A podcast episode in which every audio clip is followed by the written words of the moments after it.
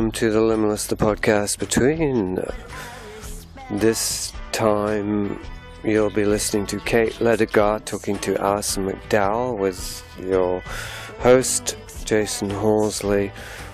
Less audible than usual. A fly on the wall at a very interesting, stimulating conversation in two parts. That's how I live. Primitive. I'll take what you give. Cause I love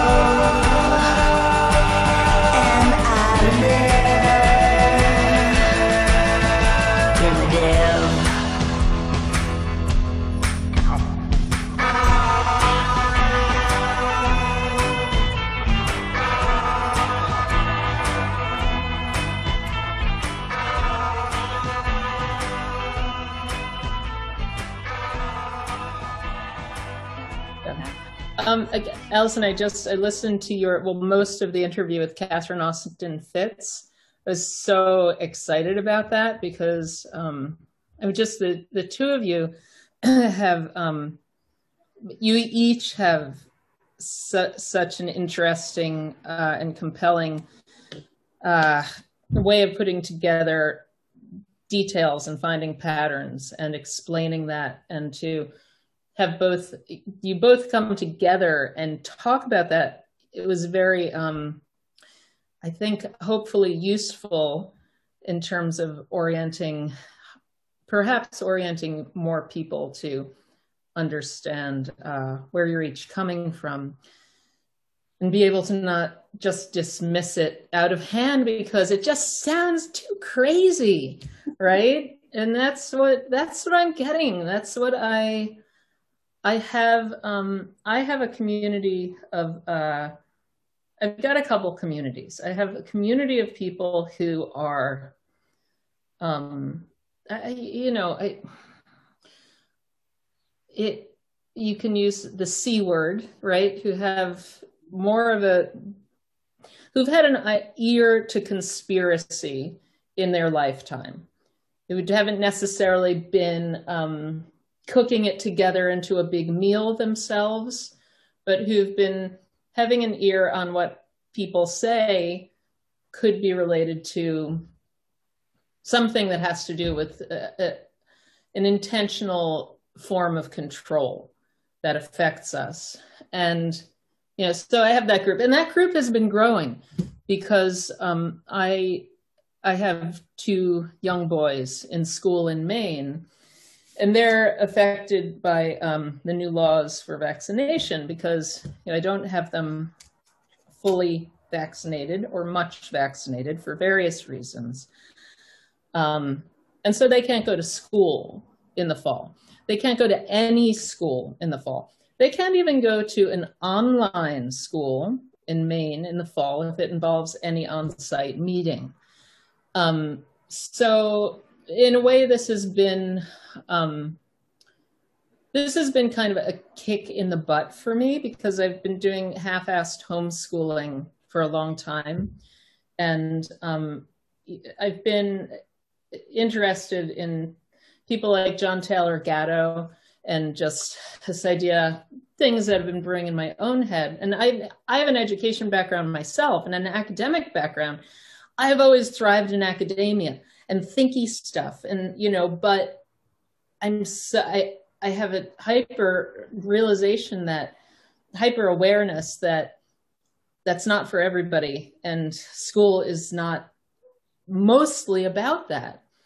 And so you know so i've had the experience recently of shifting away from school sadly because i think the one thing that school does give to kids especially public school is um, connection to the community and connection to families that you would not normally be connected with necessarily, which I think is extremely important um, for weaving together a community and not having your own, not having just your own little soft city that you're dwelling in all the time and that you're having your children dwelling in all the time but you know, bye bye to that mostly. However, the interesting thing that's been happening is as there have been all these various restrictions that have um, affected people who, who who've I think previously been separated. You know, religious people, um, people who are big Trump supporters, people who are who used to be big liberals and who are now, you know, and this would be myself, who a year or more ago started saying, wait a minute, this narrative, NPR isn't really talking about the things that are important to me. And in fact, they're talking about things that I am, you know, vehemently disagree with. I've been finding these communities, and they've been united on uh, coming together around this past year and its many issues. So, so that's been that's been a positive thing. So I've lost, I've been losing a community, but I've been finding one too, and you know that's how I found you as well. And that, yeah, I found you through uh, the Greater Reset, just happening to listen to someone. Her name, I forget her name, but she mentioned Julianne, you on the. maybe. What's that? Julianne and Tulsa. Julianne. Yeah. Yes. She mentioned you in the Greater Reset, and I thought, huh, that sounds interesting. And so, you know, but just little a little link like that. But then I found other people who, oh yes, I've been listening to Alison McDowell already. So there there's this new community of people who has kind of been it's like I don't know, gassed out of the woodwork or something, and we're all crawling out and coming together and saying, "Yeah, yeah, this doesn't seem right. This doesn't seem right." And you know, Jason as well. This is my connection with him. That was through um, my interest in what James Howard Kunstler has to say, primarily about built environment issues. And so, listening, then I listened to Jason on a Kunstler cast. And I thought, yeah, that sounds interesting. And then, you know, got connected with him. And it's been a very interesting coming together of um, people who have, as you said yourself, and I thought this was very interesting. You said the people who you're finding are listening to you are the holistic health community. Okay, ding ding, that's me partly. People of faith, um, that's me, although it's my own wacky kind of faith, and artists, and that's me too. I'm a visual artist, so you know that's. I think what what there is in common is a shared vision that's beyond what is offered to everybody as authority. Right? There's a different authority that everybody in these groups and some other groups too are looking to you know and this is permaculture crowd and you know so they get the authority thing and they say well you know that doesn't square with all these other things that i really feel are are real. So anyway that's just a long-winded way of saying how um how i came to find you and why you resonate and why jason resonates. And but uh, you know i think it's i think it's a little bit rare the people who feel and think like this. Not completely.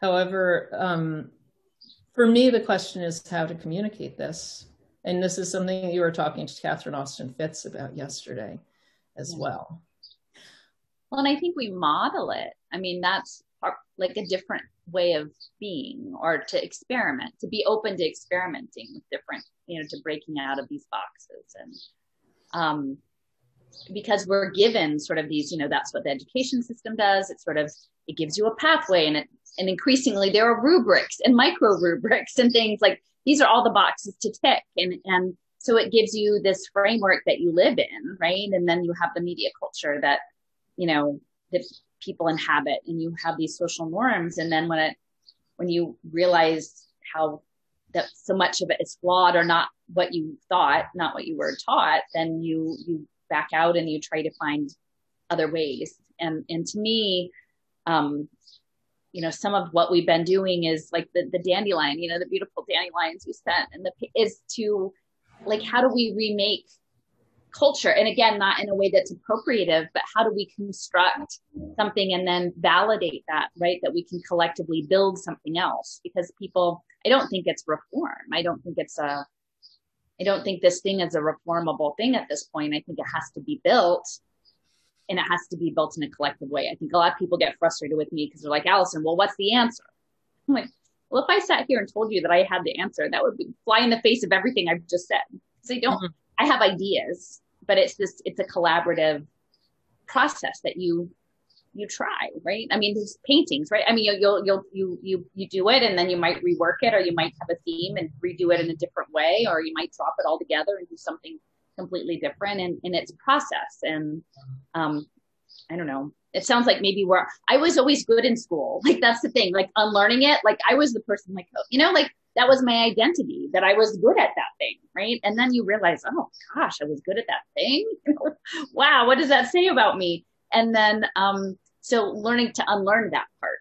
But in some ways, that's been the most exciting thing of this year. It was so much mourning for like the first six or eight months because mm. I knew exactly the bigger scope, right? I knew exactly where this, where they wanted this to go. Not that it will ultimately go there, but I, I knew that, and that was very heavy because no one else, I couldn't talk to anybody about it. Very few people. And even most of the education people, I had to leave. And, um, but the rebuilding, now it's starting to rebuild. Like now I feel like we're getting into the re-knitting together phase, mm-hmm. which is quite beautiful and a gift.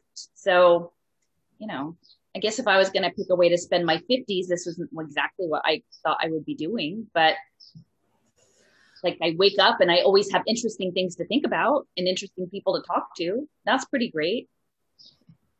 That I'm thinking about what you're um, saying about the process. You know, have it, having it be a um, having it be a process, and I think people who are more aware of. I, I'm very I'm very attracted to. Um, you, are you familiar with the architect Christopher Alexander? Christopher Alexander. Well, he is um, somebody who's kind of flies in the face of modernism and um, talks about generative design.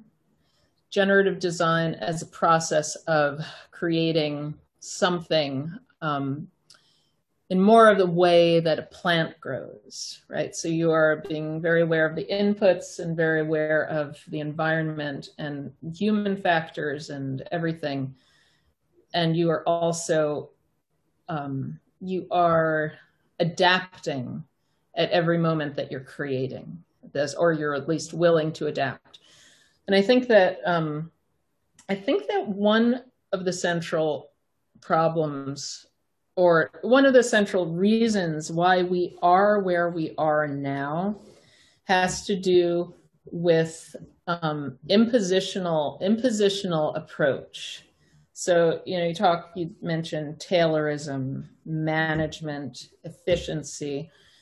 People who have an idea and then work to impose that idea. And, you know, and that also has to do with extractive economy, right? So you see something and you label it as a resource and you say, okay, I'm going to take that and I'm going to do this with it. And it's there. There's some tendency, and I don't know if it's just tendency in.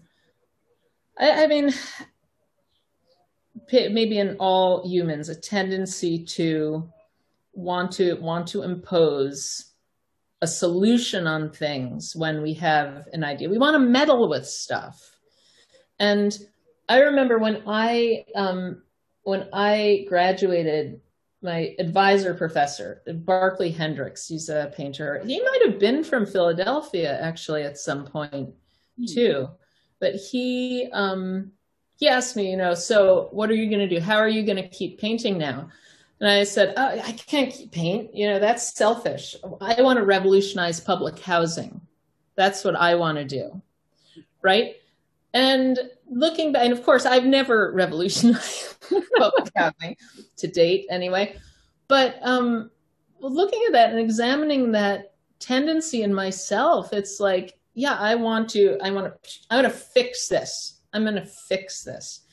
And that's not much different than I'm going to fix these, uh, you know, Cherokee by taking their children and putting them in schools so they become part of the modern culture and that they are freed from their uncivilized, their primitive background, right? I'm going to fix them, you know, and then I'm going to go and fix some other people, some other tribe living somewhere and bring them free laptops. Yeah. Right. And I mean there it's it's all it's all related and I can feel it myself and I feel it as a as a drive and as a um something that I think of as being very good. I want to help. You know, I have this, I've got these things and I like these things and those people don't have these things. That's not fair. I want to bring that. I want to help. But there's something uh, there it, it is imperialist as you know you've made that connection very much too the this an, an imperialist mindset that is uh, wanting to wanting to remake the world in your image right you have a sense of who you are and where you are and just accepting that that's the best possible thing perhaps or I don't know, just how reality should be and wanting to impose that, but thinking of it as this is a good thing. And I think that this is what drives this is what drives so many people now to to advance what you see and somebody like Catherine Austin Fitts sees and what somebody like Mike Yeadon sees, Naomi Wolf sees as going to really bad places like ah, ah, ah, you know, danger, danger, watch out. They do not see the danger, danger. They see, you know, oh, this is good. This is helping the poor. This is, this is solving the problems that are, you know, overconsumption have led to. And so we can bring a green reset or we can bring the free laptops. And they don't go any further they don't go any further. It's it, you know it's uh, this is every people are good except for some bad people who are selfish and you know we can we can see those bad corporate people here and there but we're good and we're doing the good thing and I, I think I don't know perhaps it's an inability or a disinclination to look for a larger pattern but also a disinclination to listen to somebody who's seeing a larger pattern, such as yourself, and to dismiss them as paranoid or crazy. What do you do you have any thought about that idea about the people who are who see themselves as doing good and don't want to don't want to don't want to uh, think that reality is any different than the one that they are operating in? Well, I, I mean, I think different people they come to things at different stages of their life, right? Like I, you know, I think some people might presume maybe I had a certain up, like my my background was, you know, sort of first generation college corporate suburbia aspirational like step up culture right? Like that that's sort of what i came out of. And you know always thinking that we were you know going to be you know we were good people you know and that sort of thing. And to to be able to um interrogate those structures like my you know i've mentioned before my father was a procter and gamble executive he worked in grocery stores all through high school. And then he got, scored this job that was his ticket you know, to this suburban, this, you know, what we're told is, is this, and, you know, materially, you know, in, in many ways, it was very comfortable, but I never, it never occurred to me in high school. No one told me in school, like, hey, you know that coffee, have you ever thought of where it comes from? Or like geopolitically what's going on in Latin America? And like what our interests are down there? And like how that can... no. No one is in a position of saying, you know, you should you know, because, you know, you're a kid, right? And you never even like the high school history classes never got beyond the Vietnam War. like we never are meant to know to connect the through line because then you become implicated in the system. You know, and I and I have a friend who here in Philadelphia and who's a a parent I met through the school district stuff, and she said, you know, in our community, it's kind of considered rude to bring up like unpack dirty laundry if you don't have any way out. Like it's sort of unseemly. Just so you know, like if you just come and throw all this stuff on the floor and say, look at it, and you don't have a way of packing it back up, like we just don't do that really. And and so just you know like you know it's just, it was a cultural thing. It's just like we don't really we don't have some proposal.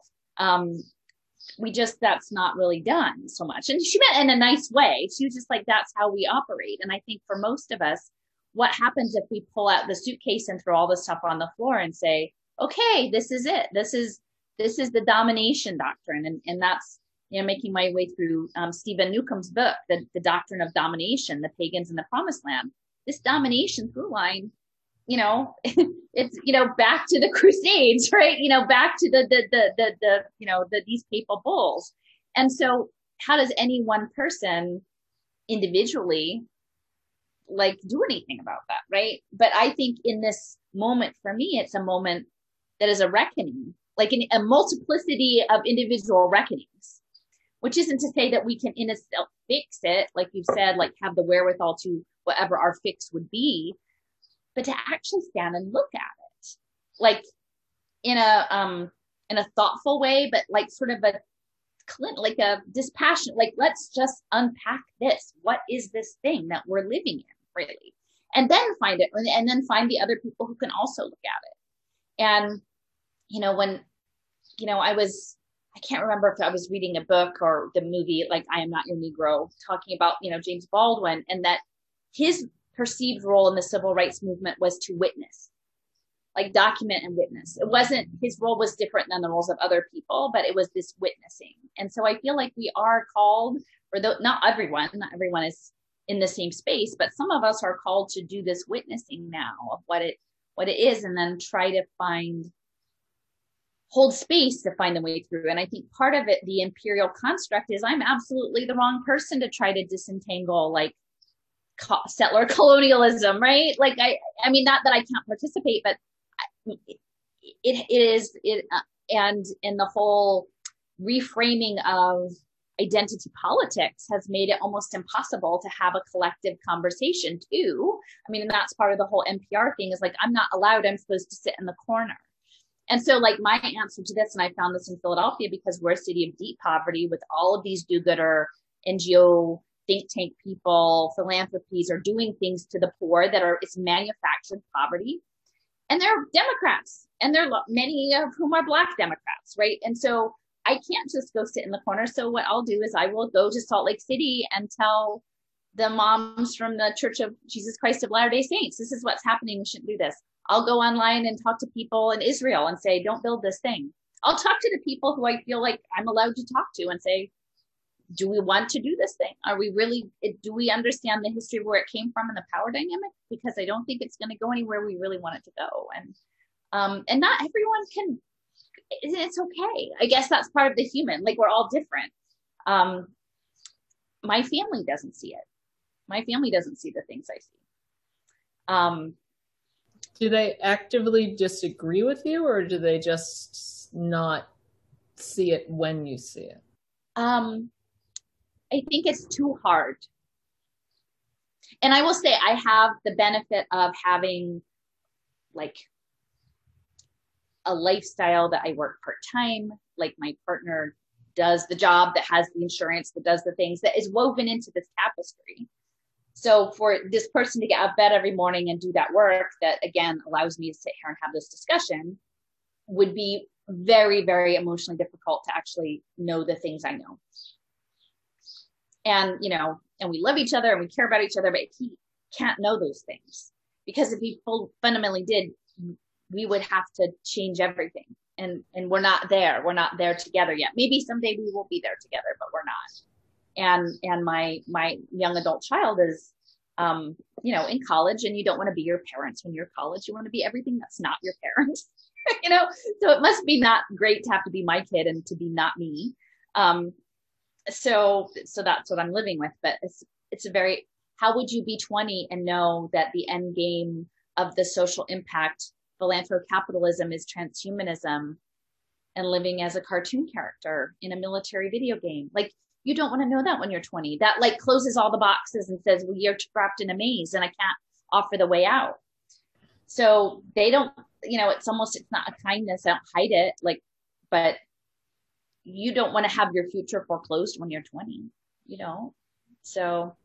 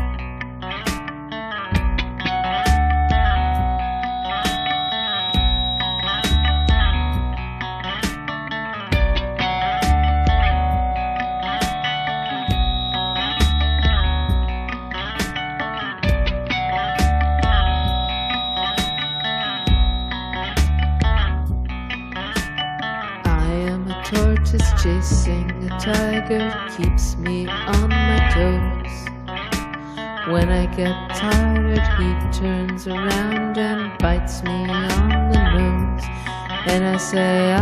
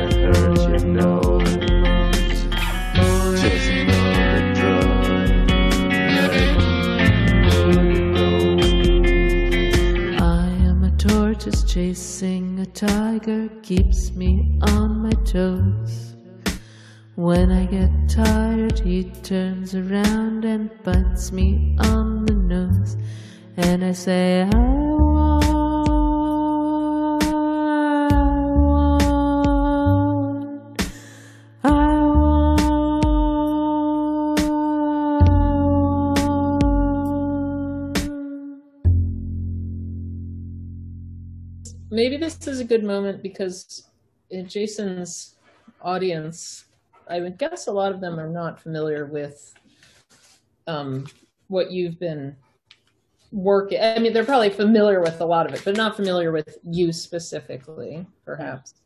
Um, you had uh, posted an excellent 10 things that um, you're going to talk about in an upcoming, I think, hour long um, presentation and you're you know it's sort of like you're trying to get together your skyscraper elevator pitch to get this all across. Um, and so i've written each of these 10 things down and um, you're gonna put me on the spot. What's that? You're gonna no, put me on no, no, well i was thinking um, uh, yeah it's good. It'll get you ready. Yeah exactly.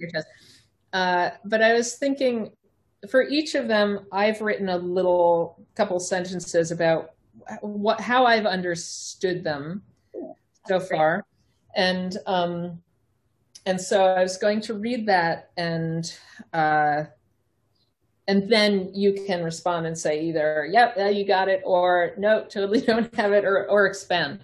Well, that Um, but- perfect. I like What- that. But I, I just wanted to give you, you know, something that I had um, written, uh, listening to, it, it's sort of in the first times that I was listening to you and trying to make, trying to make sense of this, you know, like on a on a jelly order, You're like, right? yeah. Um, you know, human capital bonds are financial instruments that generate profit through investment, privatized tech-driven social welfare systems. Uh, data is essential. Performance on prescriptive pathway, you know, and of course I write all this down, and it doesn't help me. I'm not like I don't refer to notes, but somehow I think that's going to help me. Anyway, but um, but as I listened to various interviews, um, and processed it, I, I've started to get it more. My, you know, your background in art history, you're taking uh, pieces of the puzzle. You have an aptitude, I'm guessing, for that, and an aptitude for. I, I'm terrible at history. I'm terrible at dates and names and things. I mean, that's your special happy place, I think. yeah. So, you know, whereas you you can do all this and get it, you know, I'm a little bit like I'm I am a broad I'm a broad looker and I can kind of take I think my ability is I, you know, I can take some Edith something I've read in Edith Wharton and something that I've studied from John Stilgoe and something that, you know, all these things and it's like, yes, this all comes together. However, when it comes down to nitty gritty, I just like la la la. You know, my my eyes start to go wall eyed and cross eyed intermittently, and but with repetition, it helps. And so here's the ten items and my where I've come to at this point. So the first thing you had on your list was something that is called and yeah i don't think any of these are your terms you take these terms you take your information um, from white, white papers which are things that are printed uh, things that are produced by corporations individuals that um, that express their intent what they're working on you know, um, similar to what James Corbett does with his open source news, everything that he's taking, everything that you're taking, are things that are you're just reporting what is what's there, right. and you're doing some tying together. You're connecting dots, but you're not really putting together a narrative, or you're not speculating, other than right. making industry says that they're doing. that? I mean, and, and what industry says they plan to do. Yes, and exactly. and so they go to all the conferences and they know all they know each other and they trade money and grants and seed funding to do these things and if you live in that world if you live in the davos world or the subdov you you know all of these things you may not put it in context but it's not it's not hidden. They just figure no one who would question the the ethics of that program would wander into their world and start to un, to take it apart. And that's what i've done is to put a critical lens on on the things that they just say they're doing. And for the most part like academia they're hopeless because they're just talking to each other and they never even bother. They read theory but they don't actually like listen to what the world bank says the plan is. You know like you just listen to what the world bank says the plan is like then you would have more information to talk about that's actionable but you don't you just have to like refer to three or four other academics you know that to establish your place in the pecking order and then put a little bit of stuff in but no one wades in to look at the nitty gritty of what they're actually doing.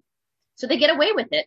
Corporate industry talks to itself, academics talk to itself, regular people are busy living their lives, and none of it connects. So I just try to connect it. there there you are. There. Like- so that's all good. And I, i'd like to maybe we'll come back to academia because that's a special little kernel between my teeth. But um so all right here's um the first thing on your list is internet of bodies. And what i've written down is digitizing real people in the real world with embedded sensors facilitating surveillance and the recording of digital information, i.e., data. So that's what you know. That's what I have gleaned. Not looking from you know just, reading Internet of Bodies. Right? What have I learned from Alison about that? So just sensors that could be either embedded in your body or sensors um, that are giving feedback in the environment because you're doing QR code or something like that. Right. And so, so is there uh, is that right on? Is there a more succinct, clear way? No, that sounds it? great. Okay. Yeah, it's it's the idea that yeah, it's surveillance and it's through the sensor networks, both sensors that are connected to you and your identity, as well as how that interfaces with the physical world. That's great. All right. then augmented reality. Um, the world of virtual reality, virtual reality goggles, uh, which I think we've all known for a long time because that's been in our collective cultural consciousness for quite a while, as entertainment at least. Um, haptic suits, which you introduced me to, which are suits that when you move, you're moving a robot remotely across the world or in Yeah. the next room. Um, and holoportation technology, which I just read about in um, one of the recent links. I, I think it might have been one of your um, one of your followers put something Okay. to holoportation technology, which is um, which is uh, by using certain cameras um, and then certain projectors, certain cameras on somebody in one space and a projector in a room in another space. You could have, you know, somebody sitting at a table and then sitting next to them could be a holographic, you know, sort of like a ghost looking representation of somebody else. You know, where they had the example of doing a um, Chinese ink painting lesson, you know, and so you have the person who's real and the um, the teacher who's at a distance. So, anything to add to augmented reality? So I would say the one piece on augmented reality um, that I would add in is that the sensor networks. So it's it's layers of information too on the physical environment. So if you imagine like a GIS system, like layers of maps and data, you know, when you're doing GIS, like you could do, you know, population or temperature or different and layers, and you can choose like how deep the layers go. That that the sensor network has access to layered information, but not everyone has all the access. So if you imagine like up, they're permissioned, right? Like sometimes you're in software and they say you don't have permission to access this part of the program or access this link. Increasingly in augmented reality, there will be um, uh, situations where your interface with that reality is not the same as another individual based on your status per se, if that makes sense. That, may, that makes perfect sense. I, I was not um, aware of that. So you're seeing, like you're on the um, you're on the QE2, but you can only access certain decks, right? Yeah. Whereas everybody, the people on the top, can access all the decks and all the food and everything like that. So it's just translated down. I mean, and the other thing is, is that these, um, it's almost like regulating your, this is, I can't, like it'll come later in blockchain, but that, that there are these smart contracts where the sensors are sort of like gatekeepers on what you can and cannot do in the physical environment, both even in your home, um, outside in the world, and they're mediated by things like QR codes or what the sensors say. It's almost like a game of mother may I a little bit. And so depending on your status, your digital status, there are things, again, it's not just access to information, but it's actually how you physically participate in the world may be constrained. And that some of that is also tied in with um, like geolocation data.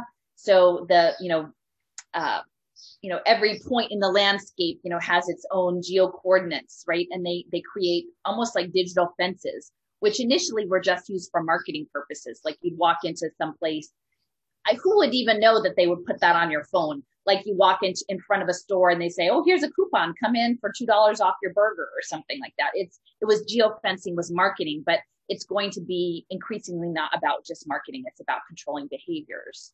So that's the other piece of the augmented reality. It is a um, engaging in your world on a contractual basis in a moment by moment scenario, which is kind of crazy. But I think that's why the contract lawyers and the accountants are so central to what is un- unrolling with this new world that they're building. I have to let my dog in or she's going to bark at the door. But I have something to add to that.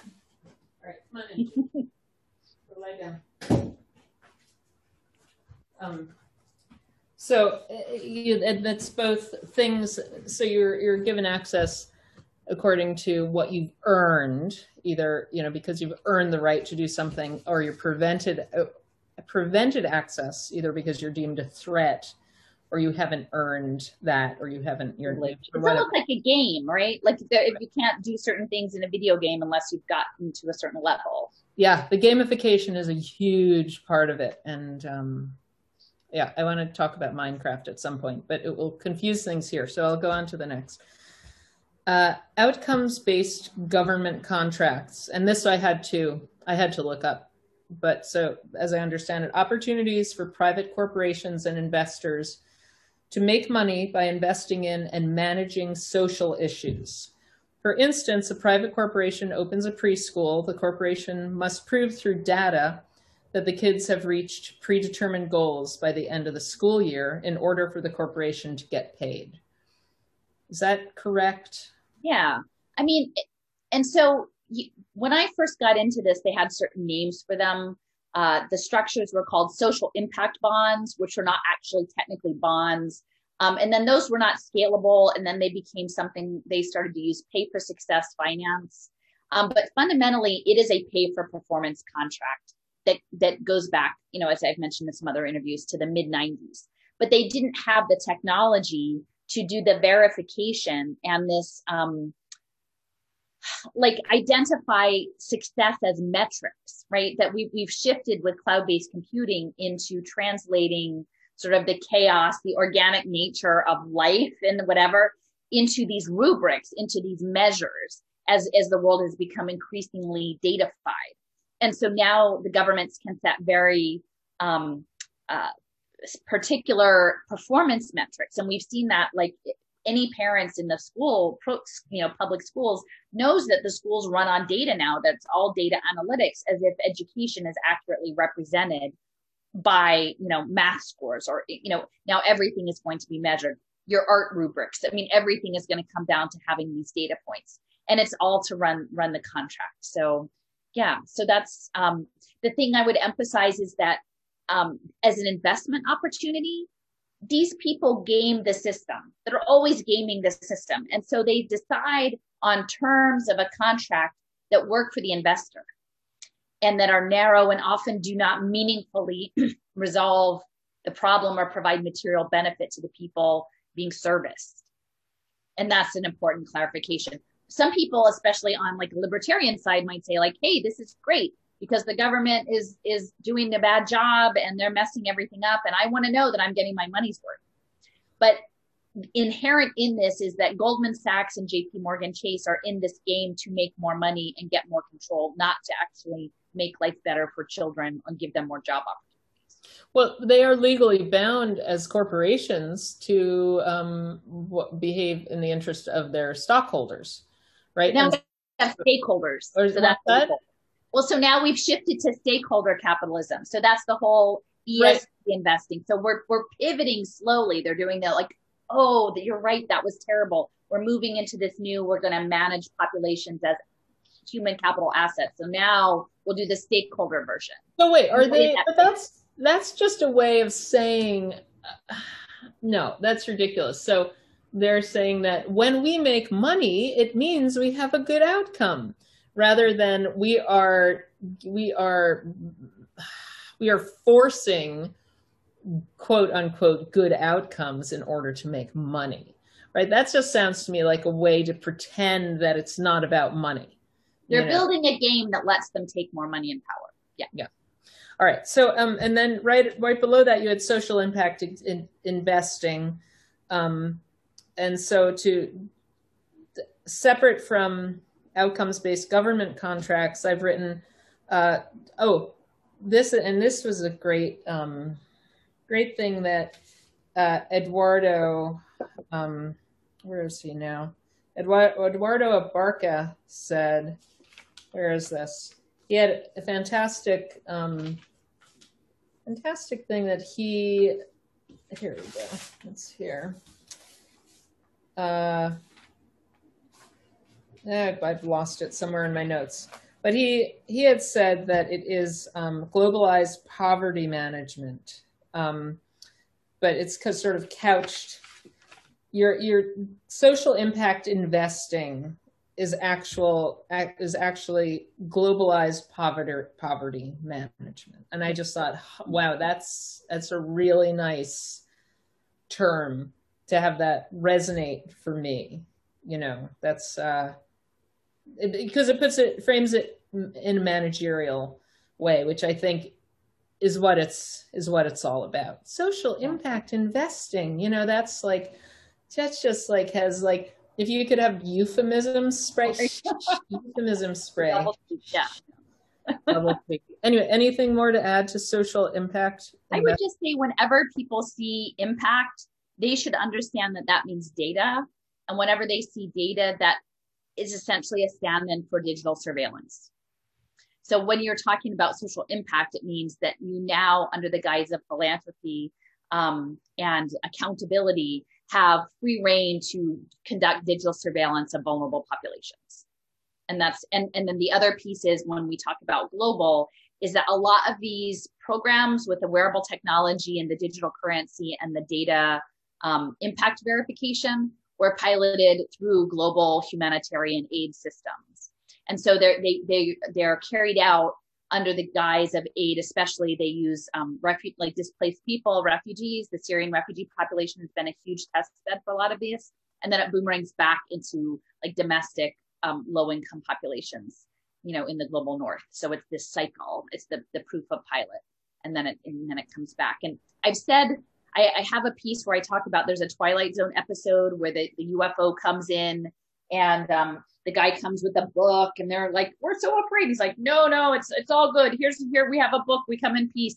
And so there's this woman and she, you know, hurriedly trying to figure out how to translate this book. And they, they got the, the, the front cover and it said to serve man. And he said, oh, see, he was telling the truth, just serve man. And so they all like pal up with these people and eventually her significant other is ready to get on the spaceship and she runs out on the tarmac and she's like figured out the rest of the book. She's broken the code and she goes, wait, wait, it's a cookbook. You know, it's a cookbook. And so that is, I mean, to serve man is a cookbook. And, um, and if you create a, a profitable enterprise in global poverty management, the logic of the market dictates you will simply grow poverty.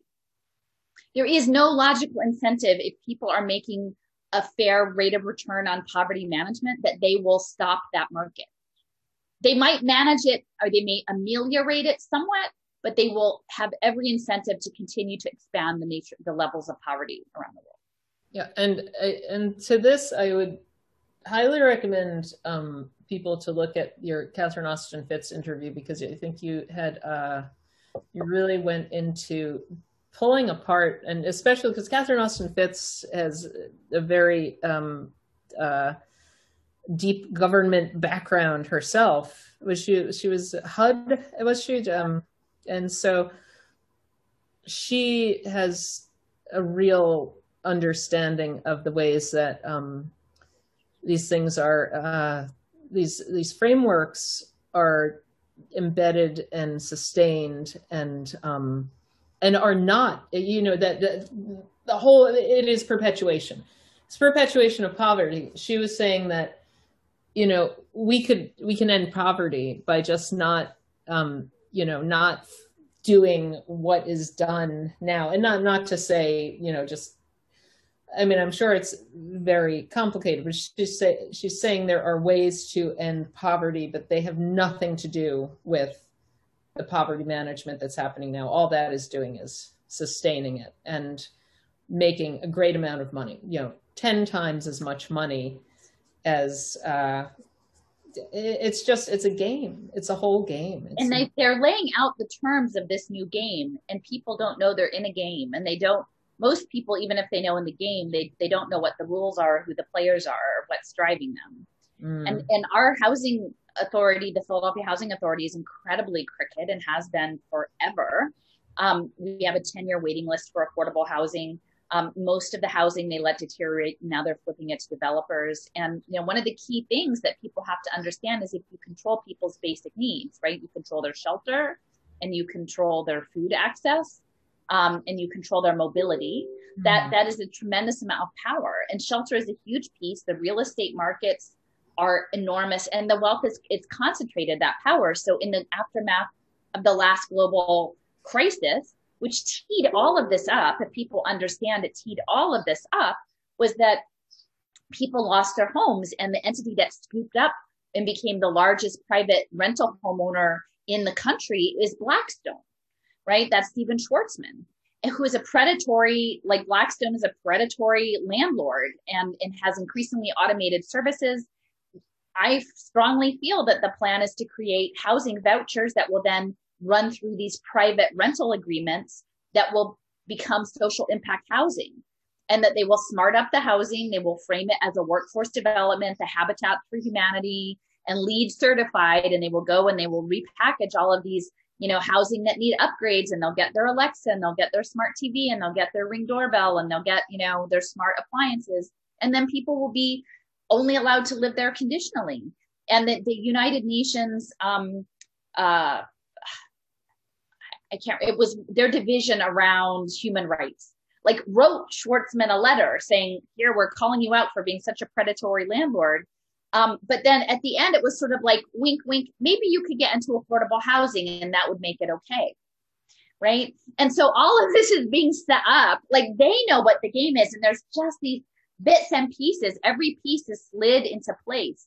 And for the most part, there are probably well-intentioned people who do are disinclined to know more, like who are not the Catherine Austin Fitts people who are managing these programs with the blinkers on, and they don't know how their piece fits into the other piece. But sooner or later, we're going to have all of these poor people being set up to do with the, with you know, and the unions will be on it because the trades will retrain people for smart housing, and we'll all do it for Blackstone so that they can you know, and, and I'm, I'm pretty sure Blackstone is the one that, that bought out ancestry.com and your DNA. So like your, maybe your housing stock will be dependent on like your DNA genomic profile. Um, I mean, it does feel a bit like a sci-fi episode, but how would it not happen unless we're willing to say, um, we should not allow it to happen. And, you know, we're, we're living in this moment increasingly today. I was just like the eugenics aspect. You know, I was looking in some people who are involved with Julian Huxley and UNESCO and the Fabians and it's it's a class structure too. Like we're going to breed, you know, we're going to manage the breeding of the poor, the behaviors of the poor for their own good. And that's where I think the whole thing is falling apart with the liberals and like the ideological boxes because once you layer that in, once you know the history of Malthusian, eugenics, Fabian stuff, a lot of the government, and then you know that your government is now Google and Goldman Sachs and Blackstone, and they're not accountable to the people, then you have to refigure out another way of being, I think. Or you can just stay listening to NPR, you know? I mean, and there's a lot of people who just are sticking with the NPR. I mean, once I was doing my schoolwork, every single person funding NPR was all the people I was funding who were planning all the terrible things for schools. And the only, and for a while, I only listened to them to get good intel on what was coming. And then eventually I just cut it out altogether.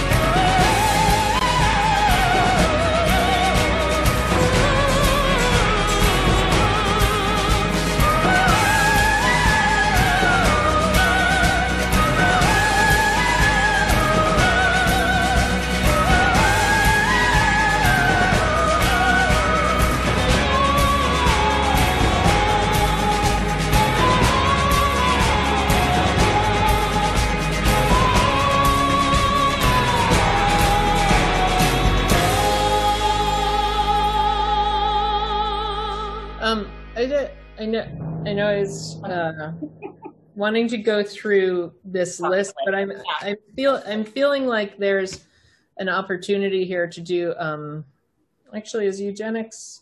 Let's let's move to eugenics and biotech because you know you mentioned eugenics and the Fabians and all that. So it's on your list, and I want to stop here now anyway. And I, Jason, uh, you know, obviously, please jump in at any moment you feel inclined. All right, so. Uh, let me so eugenics and biotech. Um, the idea, which apparently arose in the USA, Margaret Sanger and others, in which the Nazis ran with uh, before and during World War II, that population should be engineered to favor the best and brightest and culled of the imperfect, deficient, and degenerate. Many people today are concerned uh, that biotech is being utilized to achieve a eugenicist agenda by culling portions of the population or simply trying to kill off or sterilize a large proportion of the whole population. So this is like, this is the water where, you know, we've kind of been, you know, I'm thinking of the various people who I'm going to give this podcast link to that probably up until now are listening and think, oh, okay, that's interesting. Alison is talking about interesting things, and I should look into those connections.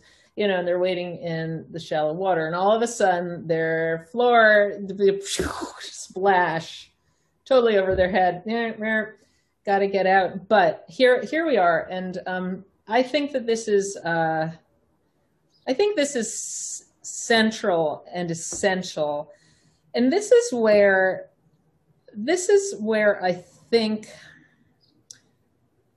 I and so all right if I can if I can explain a little bit where I come from in terms of why this does not seem outlandish to me from um, my own background and I, and as I say I think the eugenics is a uh, eugenics is a big part of it and I want to read I want to read a little uh, part of um, part of a letter. So this is from 1934, and this was written for, by my great grandfather. So the um, I have pretty long leaps backwards in terms of I'm like the mom was the last kid born to her mother when she was 40. She had me after other kids, and she was 42. You know, and then before that, so I reach to people who I call my grandparents and great grandparents are into the 1800s, wow. which is which is pretty um, gives me uh, a feeling of it gives the past a feeling of reality to me, because um, you know my grandmother lived um, till she was 102. So, you know, I talked to her and lived with her, and she was born in 1890. Wow. And so that's just normal to me, Re- realizing that the past is real and not just on film is normal to me, which I, you know, anyway. So, uh, so this is a letter from our, from my great grandfather. And, um, he, he was an, he was an artist, but also he was very interested in medicine. So he was kind of a self taught surgeon and doctor, which I guess you could do back then. He also um, kind of forced my grandmother at age 16 or 17 to enroll in medical school at um, Columbia, not Columbia, Cornell. And so I, back then you just went in directly, mm-hmm. you know, and this is what a 16 or 17 year old woman in 1907 in medical school? And she didn't like she didn't want to be there. She's like she got out and like that wasn't her path. But he was an interesting guy and an artist and so he eventually was kind of he was also a philanderer and forced out of the family when he was raising a family with a neighbor and um, so set off for the southern lands at some point. and then this is a letter that he's writing back to his cousin. He says, In Buenaventura, I signed as physician and surgeon with a geological expedition sent out by an Oklahoma dependencia of the Standard Oil Company. Right, 1934. The program was to go up the Magdalena River about 150 miles of its headwaters and then inland. Something easier said than done. It was one of those well paid jobs with the inconvenience that sometimes you don't come back to collect. However, in this game, first ethics are never to find fault. I knew the character of the country and the tribes that inhabit it. In December 1932, I crossed the Ecuadorian border to Pasto and got as far north as the Magdalena tributaries. The expedition members were picked. One of the geologists was a German professor. We became great chums. The crowd was too healthy to need a doctor. I did the bartering for pack animals, guides, grub, and forage with the Indians. Professionally, I had lots to do. Um, as a grub hunter, I pulled down several honorable mentions. Uh, in my particular case, oh, that's more family stuff. The Magdalena River trip was trying. Days of hot tropical sun and nights cloudy with myriads of insects. We kept under the nets, sleepless due to the bedlam of noises made by the pests who followed the launch, attracted by the light of the fires aboard. Um, drink. Uh, the maps which indicate the inland course and the region to be studied are wonderful airplane photos. Our work was a success. We returned to Bogota with va- valuable data, which was turned over to the oil giant, adding another thread to the web, which he is slowly spreading over the South American continent. And so I read this, you know, okay, 1934, and he was born, he was, um, he was uh, 63 years old when he wrote that letter, letter. And so he traveled there when he was about 61. He, he did this journey. Um, 1934. And so he was born in 1871 in New York it, when it was um, horses and buggies, right? horses and buggies right before they started putting in even trolley lines, uh, fairly well before the automobile became um, common. There were probably about five or six story buildings as before any skyscrapers.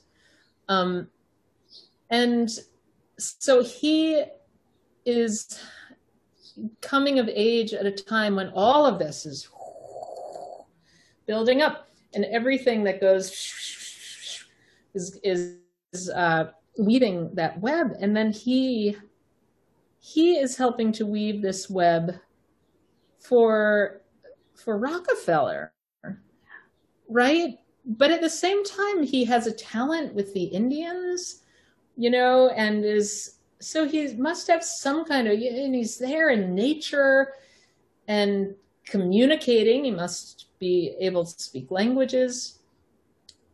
Yet at the same time, he's not, what is it what is it there? What is it with him that is not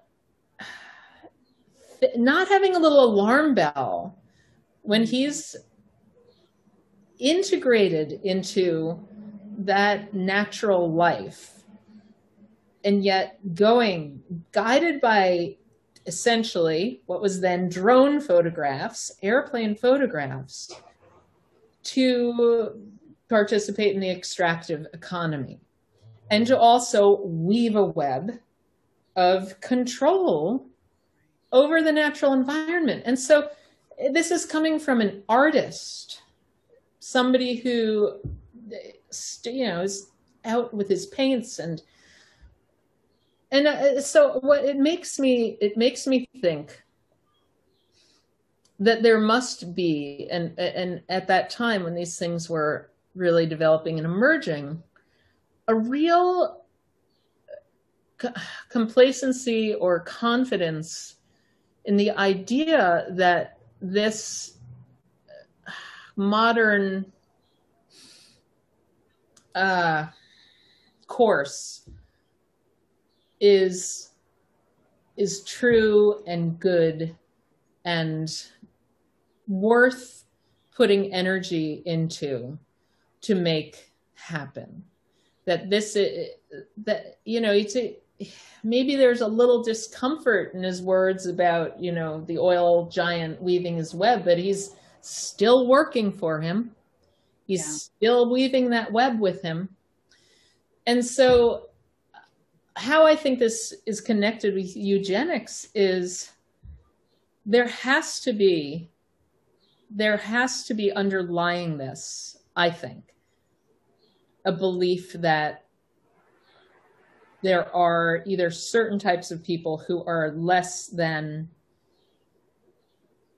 I don't know if it's less than human, but less than modern human, less than something that's a, higher level, a lower level of human, right? And these lower levels of humans can be can be used, can be um, used or um, because eventually we're going to modernize around them and they will all become what we are which is the better thing which is the higher thing which is the more advanced thing. You know just as these skyscrapers are going up and everything is connecting this is part of our aspirational endeavor as human beings and I think that that must be what's guided this.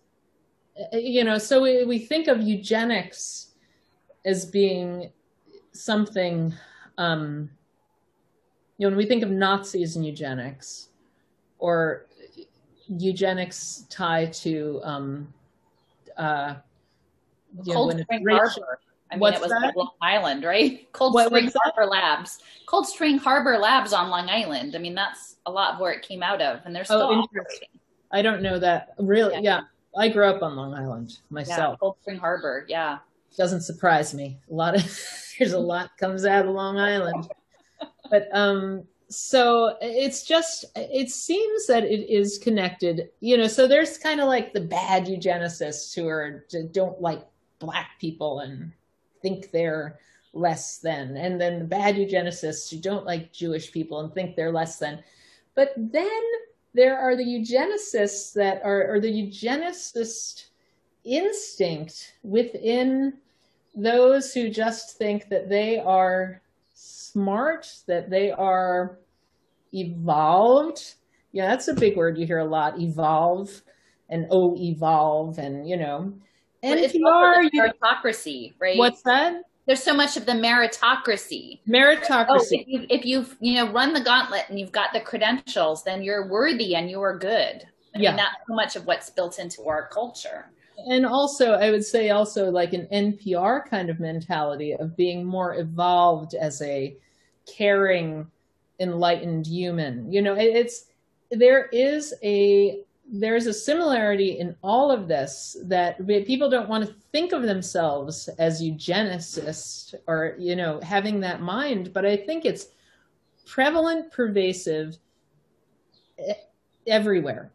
And i think it's been uh, it's been there for a very long time. And i am suggesting that this is perhaps one of the things at the heart of this issue. And this is something that um, you know jason has talked and written a lot about given his own family's connection with Fabi- the fabian society which i don't have as much of a knowledge about because that's all england stuff.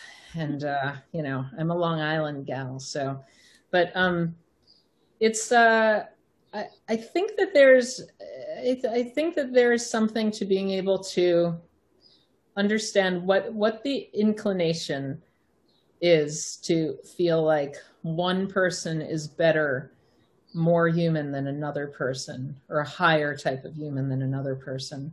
And then to use that to understand what might drive people to advance their idea of what where humanity should go which paradoxically seems to be biotechnology and transhumanism right? Yeah. which which will be, be the extinction of humanity you know Natural. Yeah.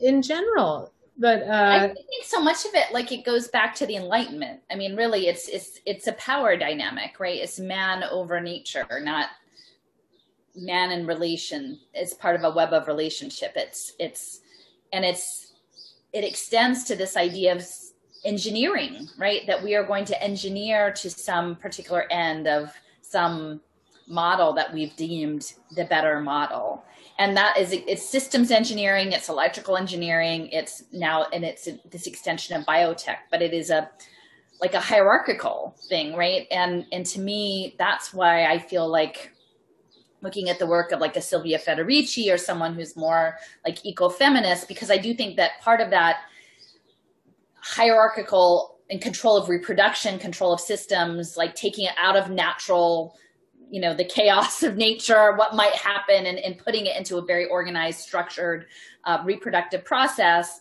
um, is sort of a there's there's a you know matriarchy patriarchy you know dynamic going on in that as well and that power dynamic. And yeah i mean literally the transhumanist future that they're imagining is both that our bodies will be colonized through technology, you know, at a scale that we can't even see unless you have an electron microscope, right, at the nanotech level. But then the sensor technology will replicate us in the simulation. So there's both the colonization of our physical selves and then the mirroring into a virtual world. So what does what does an, eugenics agenda look like if you know this past history might have been framed as that we want um, people who are you know strong and support you know uh, an industrial labor process or you know like what does that managing breeding humanity for an industrial purpose what does that look like in a um, in a world where they really want us in a simulation? And to me i feel like that um, population level bioengineering will actually incentivize having a chronic illness framework so that we don't actually that that shedding our physical body will be an imperative or an aspiration ultimately that the physical body becomes an impediment and that the eugenics agenda will advance that aspect of the program Jason. So- oh yeah, go ahead. Finish. no that's i think that's pretty much Jason, I see you nodding a lot. Can I? do you wish to? Well, uh, I'm nodding in order not to have to speak partly, so you can see, yeah, okay, I'm following along very easily. Of course, there's lots coming up in terms of thoughts.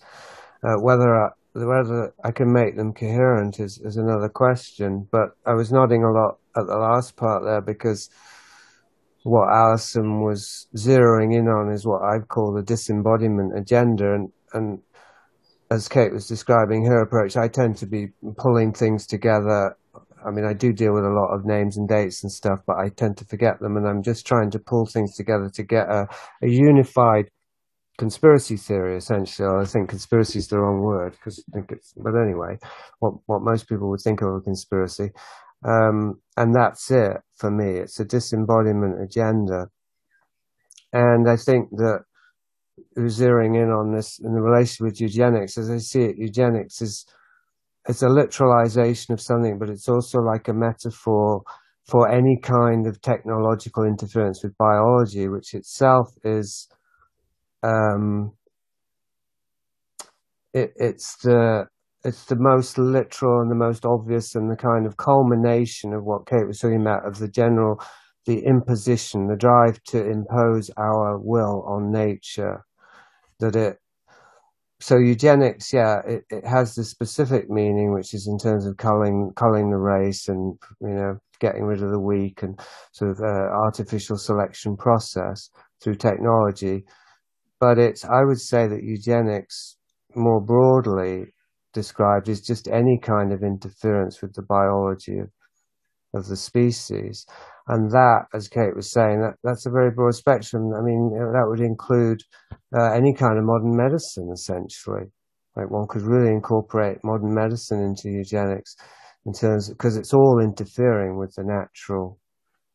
Well, I'm not a Darwinian, but so far as there's some merit in natural selection, I think there's some meaning in that. It's a bit tautological, but anyway, uh, everything we do is, is is interfering to some degree.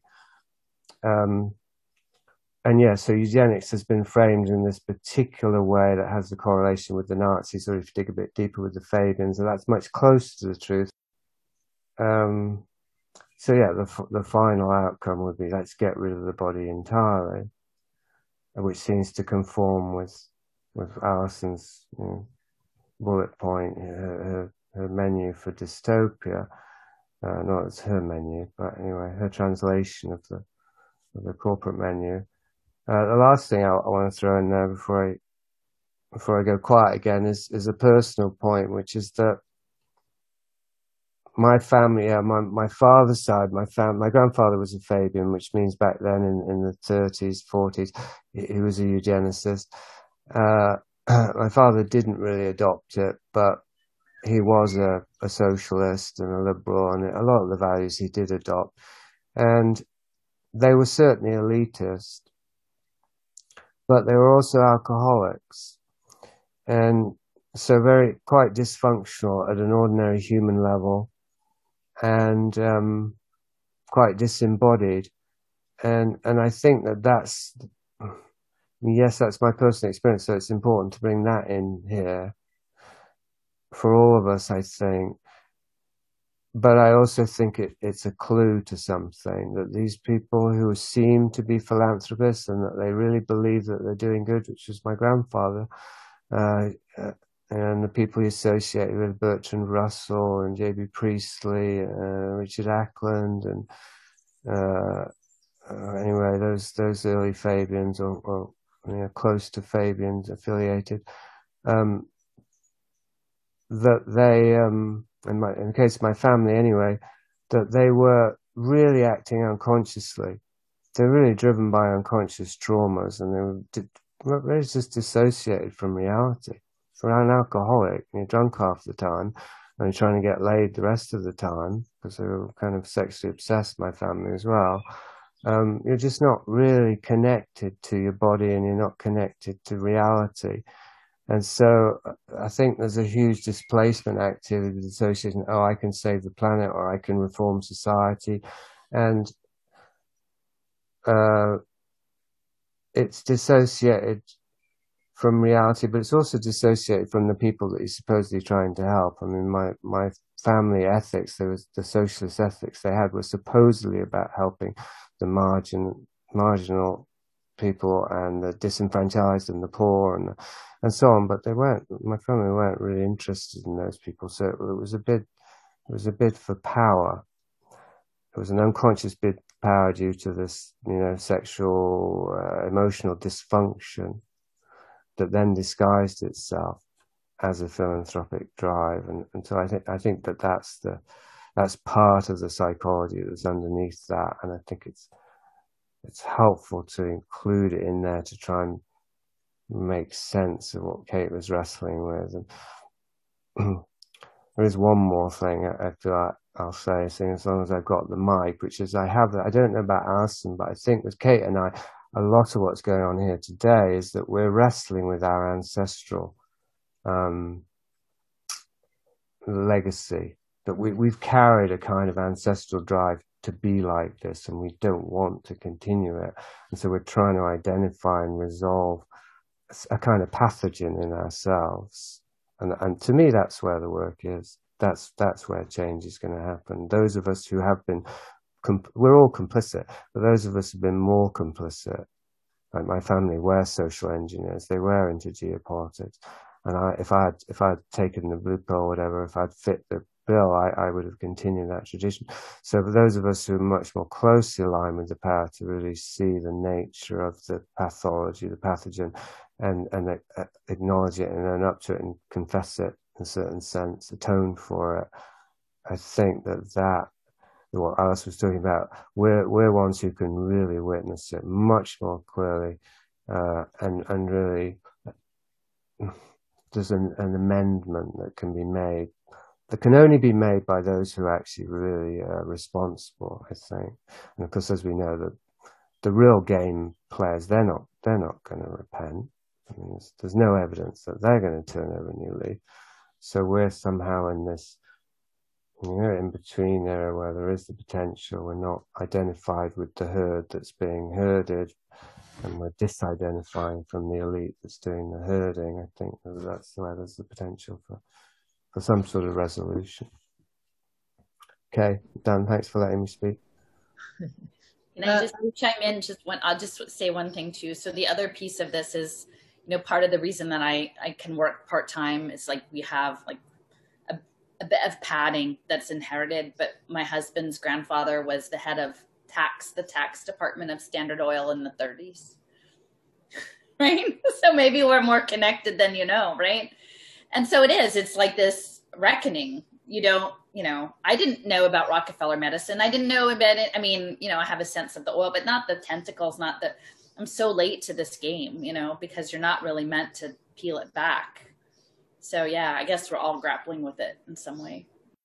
Um, and again, talking about Catherine Austin Fitts, uh, she she had some a very thing a very interesting thing to say about um, why she said that she she she thinks that there's something to do with um, that getting people to to find making the definition of what it is to be human ungrounded in actual you know biology or other quote unquote reality type factors as it has been historically uncoupling it from that will facilitate um, having being able to define or blur the distinctions between artificial intelligence slash robots and humans.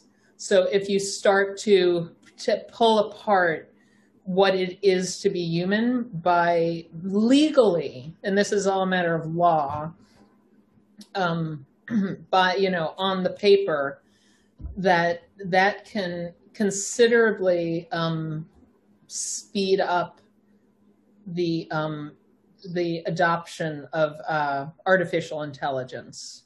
Because otherwise the legal issues she said would take just years and years to iron out in terms of what are the rules about robots. Well they're just going to be the rules for humans because there's really no difference.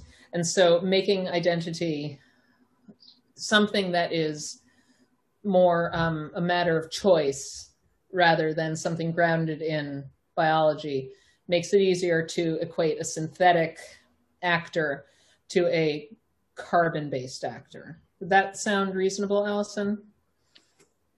Yeah, I mean, I think the, the other piece of this is not just the robots, but also the avatars. And you had mentioned like holoport or hologram types of things, because my analysis is that the virtual world building is both it's an imperial project because all of the cloud is a it's a it's a military based technology even though it might seem you know fun and enjoyable it's it's a militarized space. And this next phase of globalized labor the next the globalization 4.0 is through the remote robotics but also through um, screen based labor. But now when you're talking about holograms it could be that your avatar goes off and teaches an art lesson, right? That is potentially disconnected from your consciousness, you know?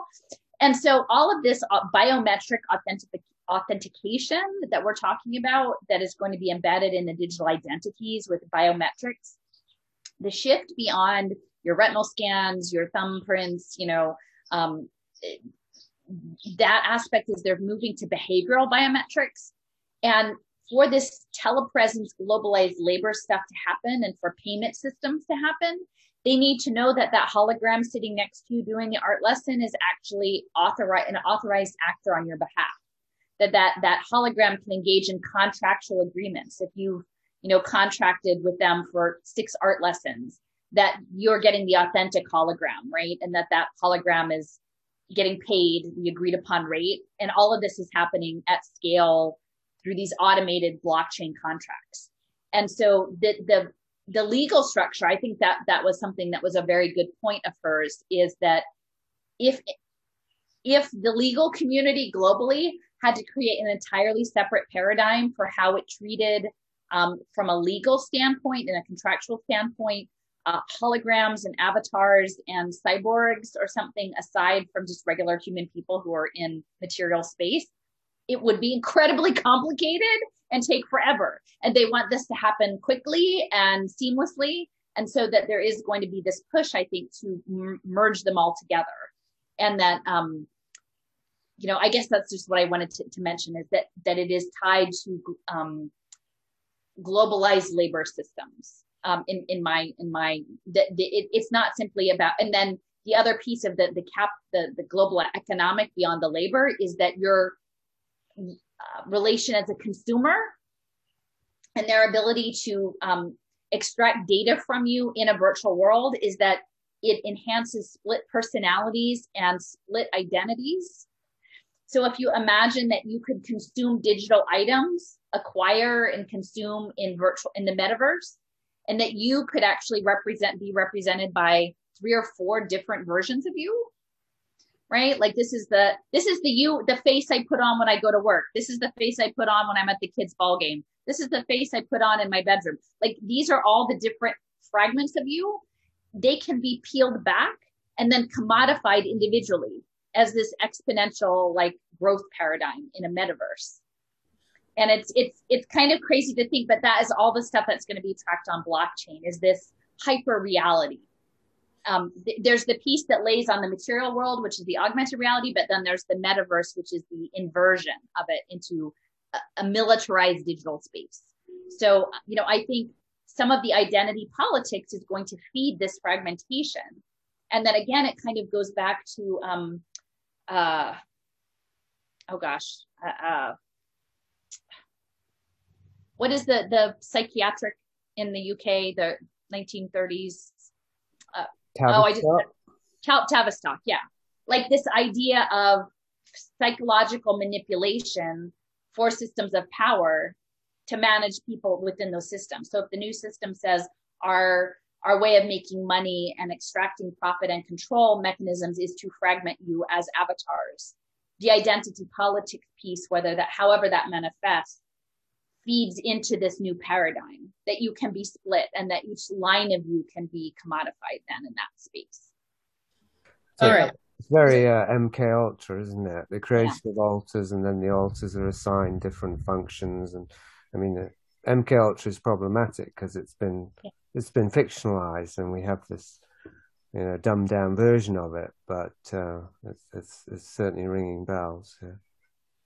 Well, and and so I'm I'm devil's advocating for what I imagine um, some people that I would be hoping would be listening to this.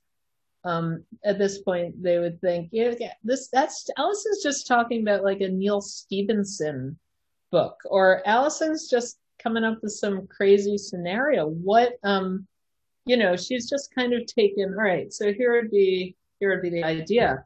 Yeah, you've taken the uh, some um, uh, marketing material about companies and what they want to do with their technology. And you are creating a um, creating a doomsday narrative from it. So i i would like to hear you talk about whether you know is that a is that a reasonable challenge to what you're talking about? Or do you do you have other reasons to think that you know, when you talk about independent virtual actors in a virtual space you know having their own commerce and you know being part of you but it's you know there's you in the real world and then you in the real world being in the virtual world but then there are this sliced off you know, kind of AI uh, Alison bots or whatever virtual Alison bots, you know, walking around whatever version of Minecraft is uh, in place at that time. Why is it not science fiction, Alison? This is crazy talk.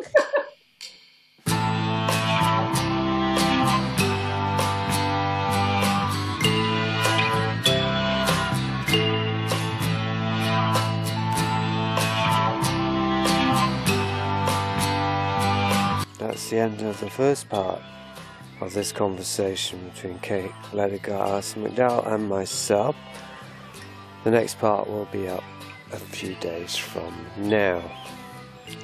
There's going to be a live liminalist meeting on this coming Saturday, the 5th of June, probably around 6 pm UK time, noon Eastern time, and I haven't firmed that up, but keep an eye on the blog for more details about that. It's open to all who meet the requirements of uh, sobriety. And the focus will be simply on meeting me if you haven't already and uh, interactive exploratory conversation.